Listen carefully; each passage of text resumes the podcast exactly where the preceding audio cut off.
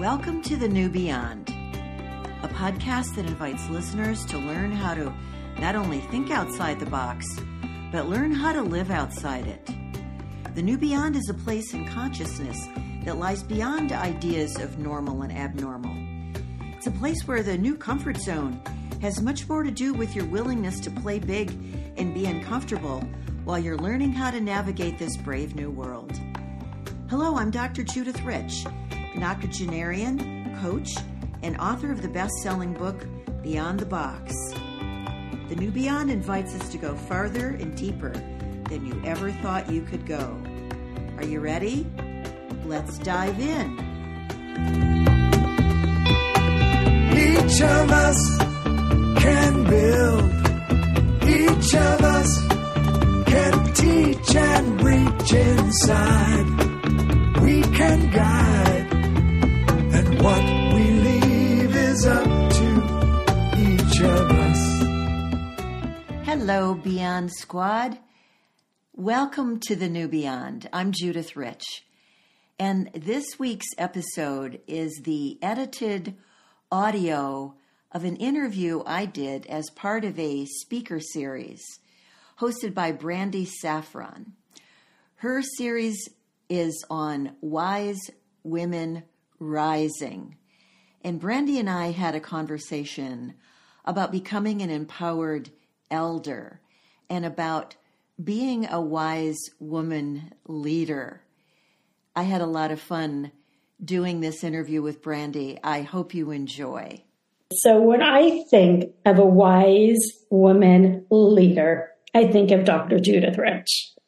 And I'm not alone in that. There are many, many, many fans of who you are and the work that you do and what you represent for so many of us.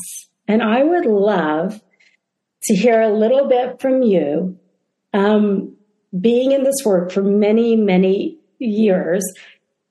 What does it mean for you to be a wise woman leader?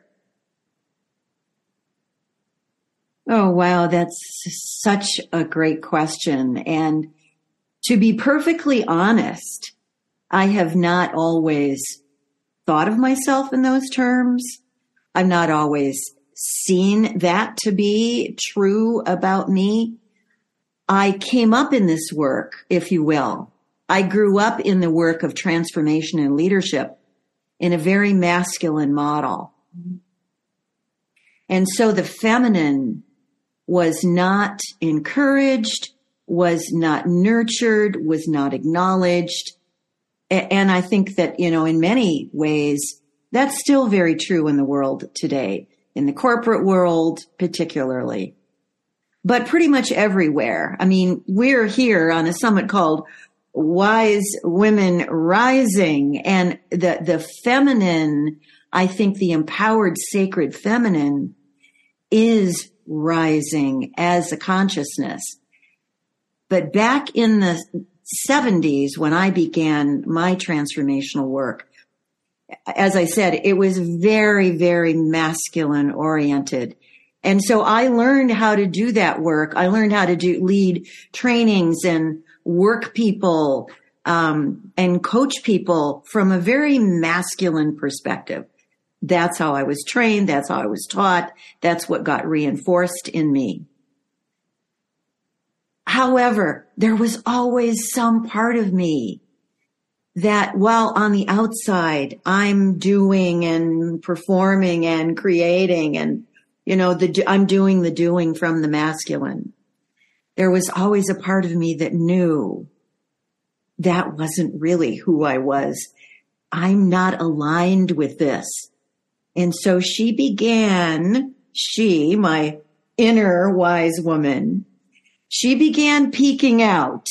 You know, she began to give me courage to innovate the work. And I began doing some early innovations in the work, in the particular system in which I came up.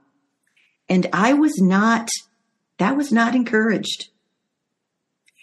I kept breaking the mold. You know, I kept breaking the rules because I wanted to do the work organically. I just felt organically the work flowing through me, which is, of course, the feminine. And so that is pretty much always, since I would say since the late 70s, it's pretty much how I have always proceeded. However, I want to say this.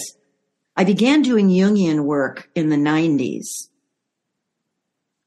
And as part of that, being trained as a Jungian-oriented therapist, working with my supervisor in the school that I was attending, I will never forget a session in which I sat across from Charles, my supervisor, and we were talking about the feminine archetype.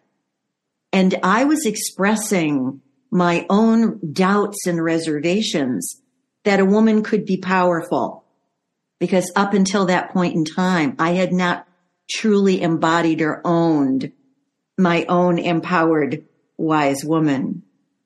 I was in my 40s at the time. And he looked at me. Charles looked at me. Charles Bebo. I can just see him right now. May he rest in peace. He looked at me and he said, and this just changed everything for me. He said, well, you're certainly a good daughter of the patriarchy. Whoa. Damn. Wow. That hit me like a ton of bricks, because I had been studying archetypes. I've been studying the patriarchy, and to be called a good daughter of the patriarchy was exactly what it took to just shatter whatever ideas I had about the feminine.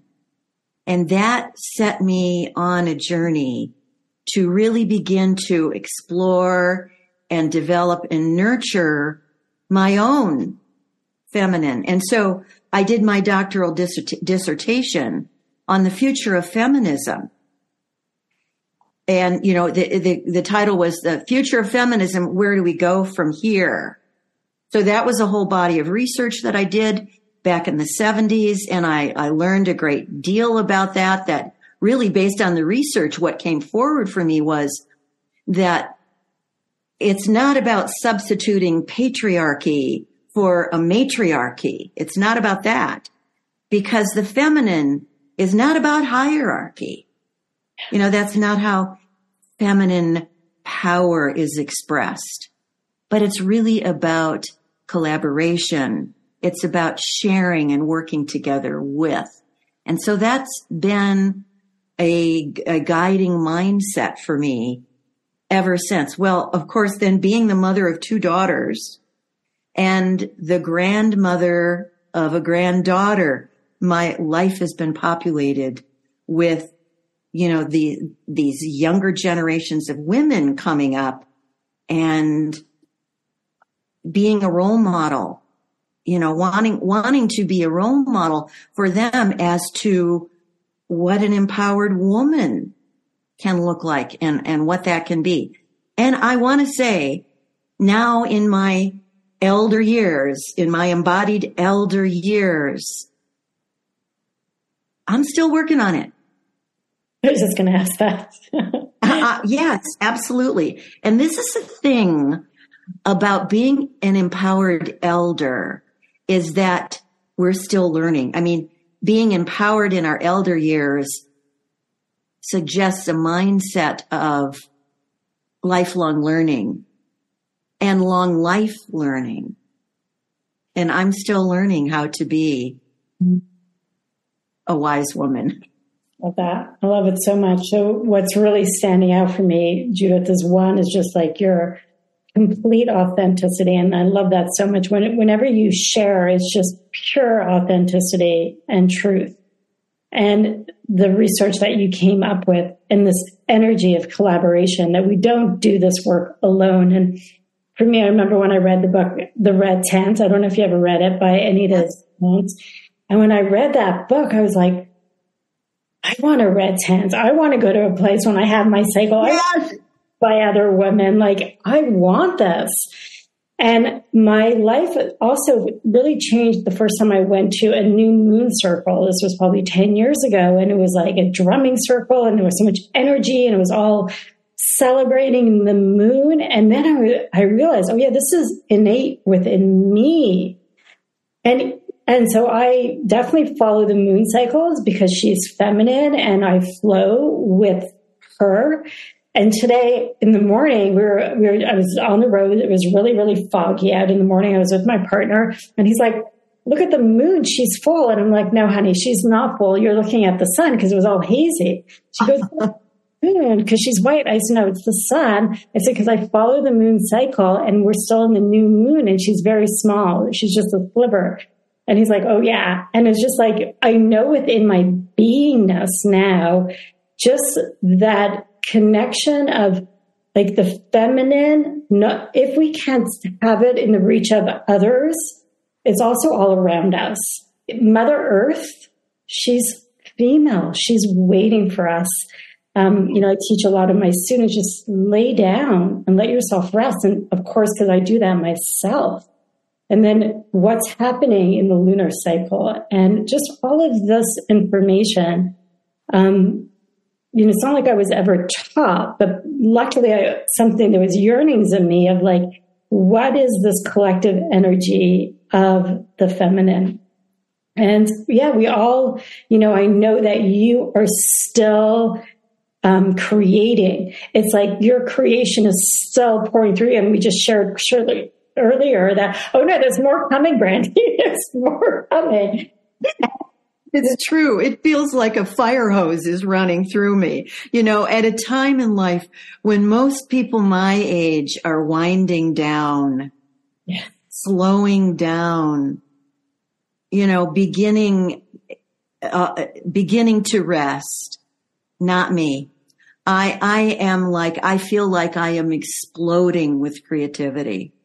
There is some kind of primal sense of urgency I have about staying connected to this material that is that is using me to teach about becoming an empowered elder. Now that I am there, I'm skipping around a little bit, but I don't want to lose this thought when you're talking about the moon.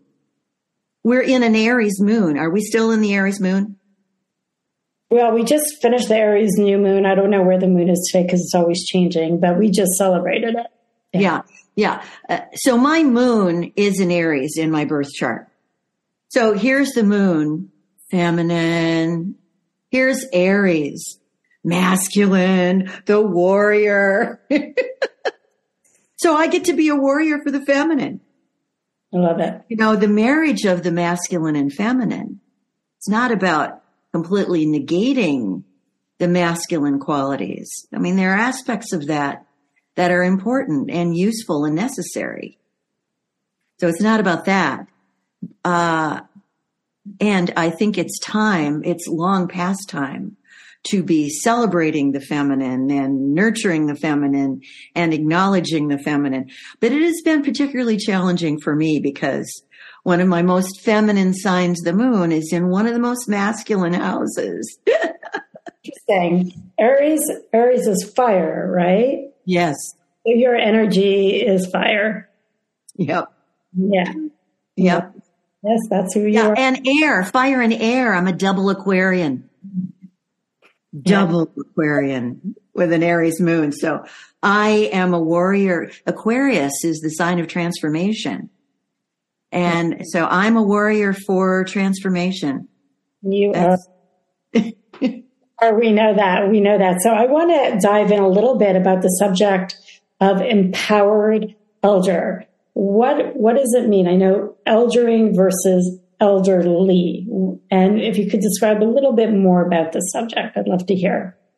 Sure. Well, we are awash in society with negative images and stereotypical images that are not exactly empowering about aging and our elder years.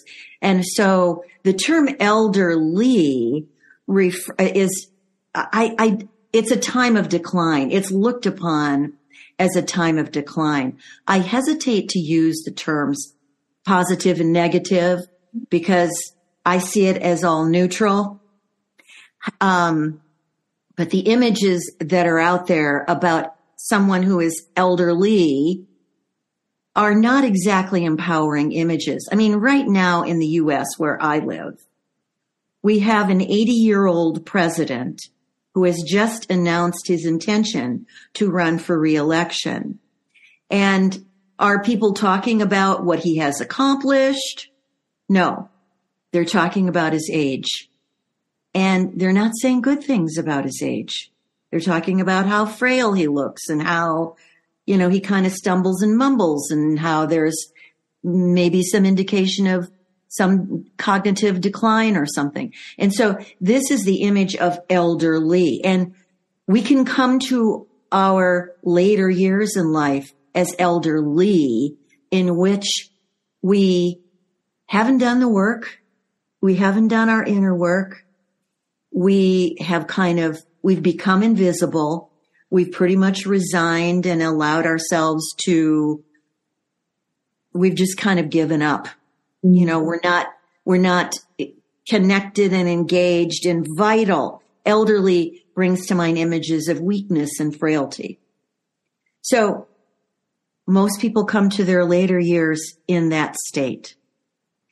And I'm interested in empowering people to come to these years, not as elderly, but as an elder. Yes.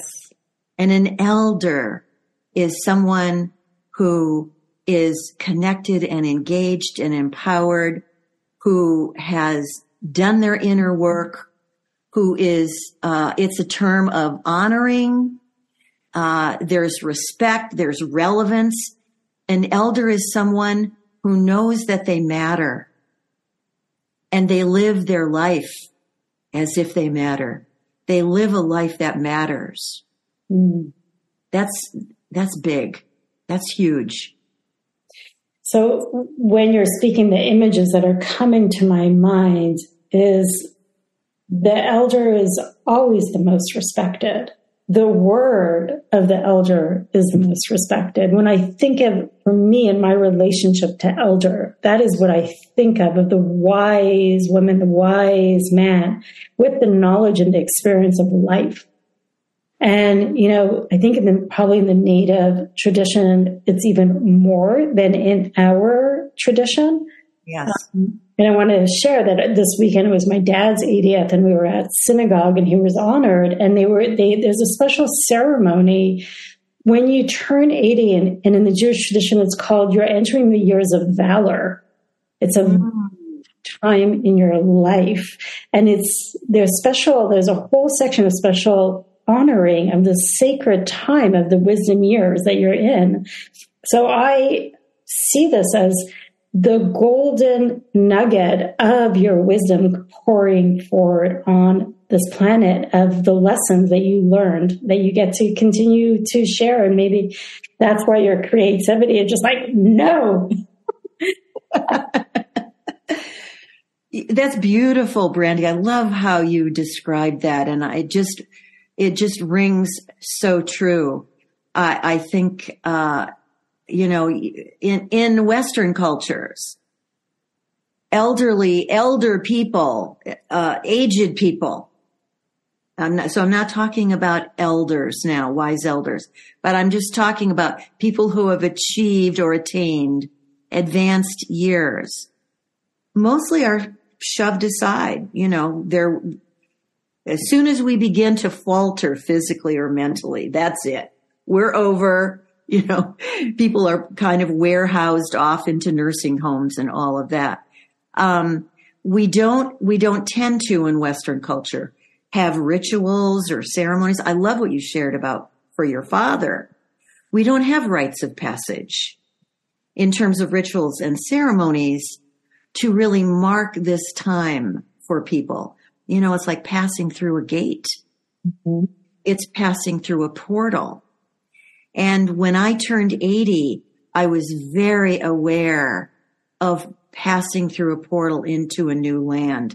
Up until my 80th birthday, which was a year ago, I thought of myself as a baby elder. I was still a little bit I had my own little shreds of ageism, and we all do. I think we all have them. I think we all have deep-seated ageism, and that gets to get rooted out. So I considered myself a baby elder when I was in my 60s and 70s, and then I reached 80. And it became just clear as day to me that I was standing at a portal and about to enter a new land, a new country. And I'd never been there before. And it was all new. And it was all unknown. And to me, that is the most exciting thing about it. That it's not like it's over. I've been there, done that. I know all that. Not at all. It's about, whoa, what's this? What is all of this space I get to explore and learn about? I can't wait.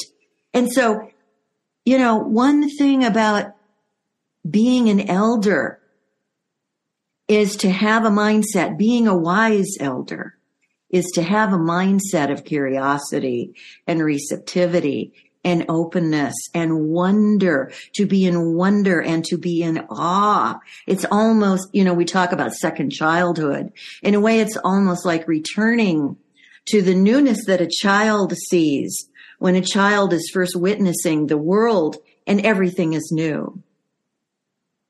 And to enter the elder years with a mindset that, whoa, this is new territory. And it's to be in wonder and awe about what does this new land have in store for me? Who do I get to be in this land? What do I get to learn? And also there's work involved. There's work in the inner work involved in terms of letting go of the baggage, letting go of the old stories, letting go of regrets. It's like coming to completion with what the Chinese would call the stones in your heart. It's like releasing the stones in your heart and clearing the way for new possibilities to emerge.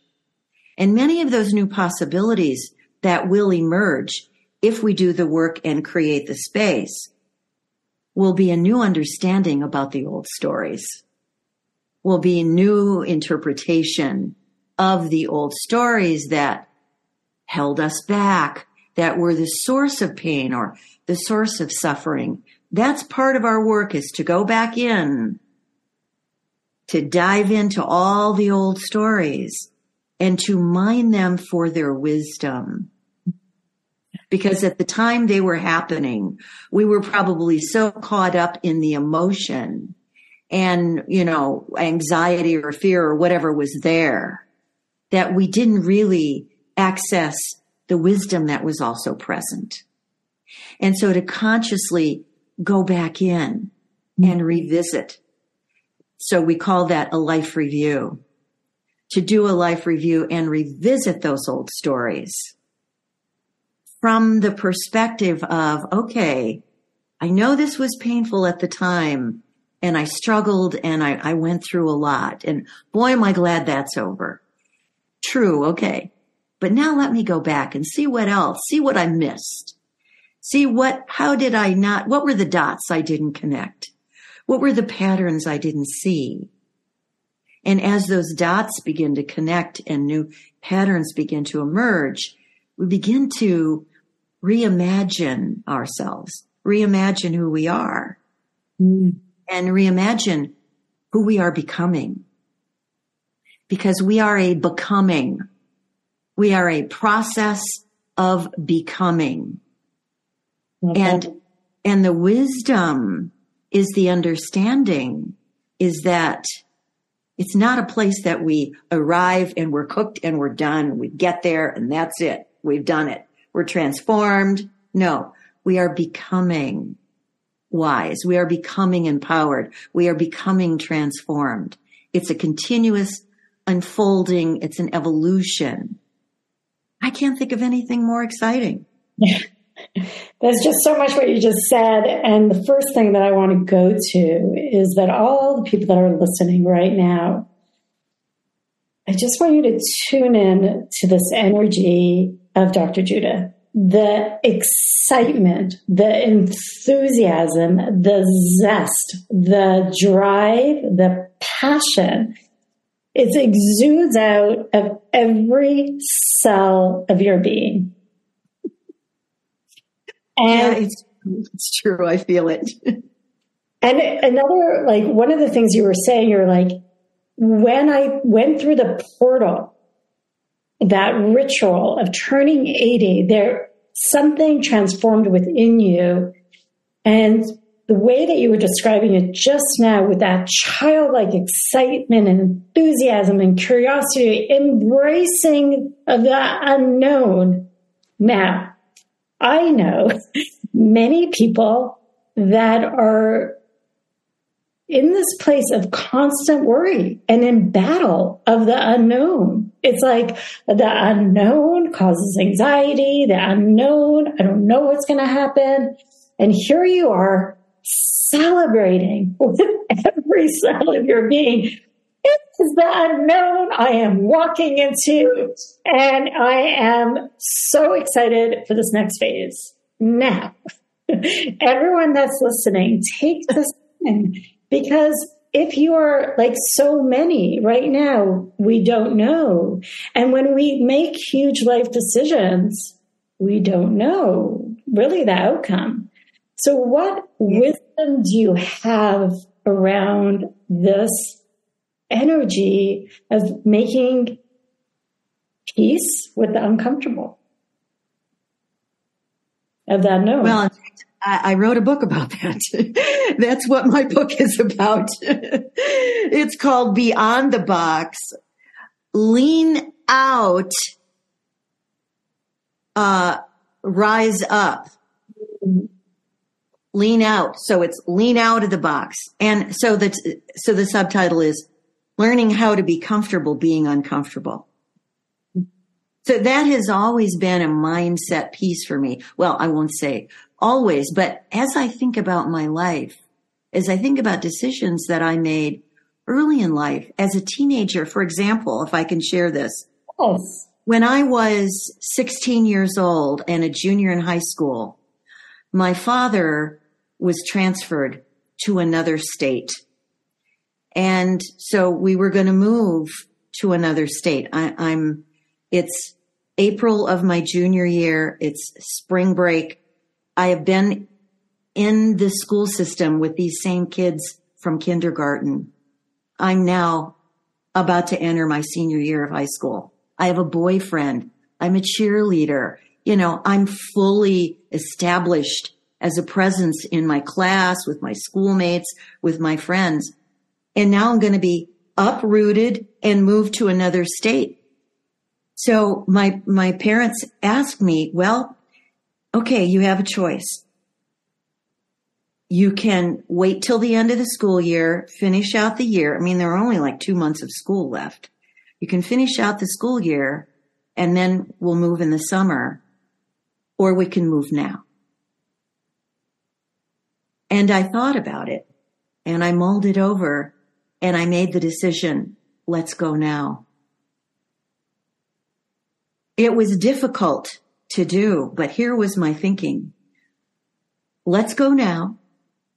I'll start a new school with all new people in a whole new state. I don't know a single soul. There's 2 months of school left. But that will be enough time for me to meet new people and, you know, make friends before the school year ends. And then when I start my senior year, I won't be a stranger. So that's what we did. Turns out that was the best decision I could have made, because when I got there right before cheerleading tryouts. I was a great cheerleader. I mean, I'm still a cheerleader. You can get that, right? That's my energy. I've got the energy of a cheerleader. So I get there. They have cheerleading tryouts. I try out and I made it.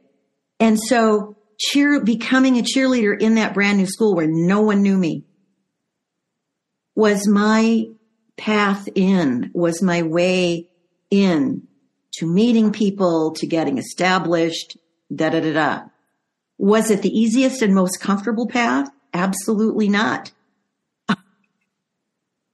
But even at age 16, something in me was adventurous and curious and willing to go for it.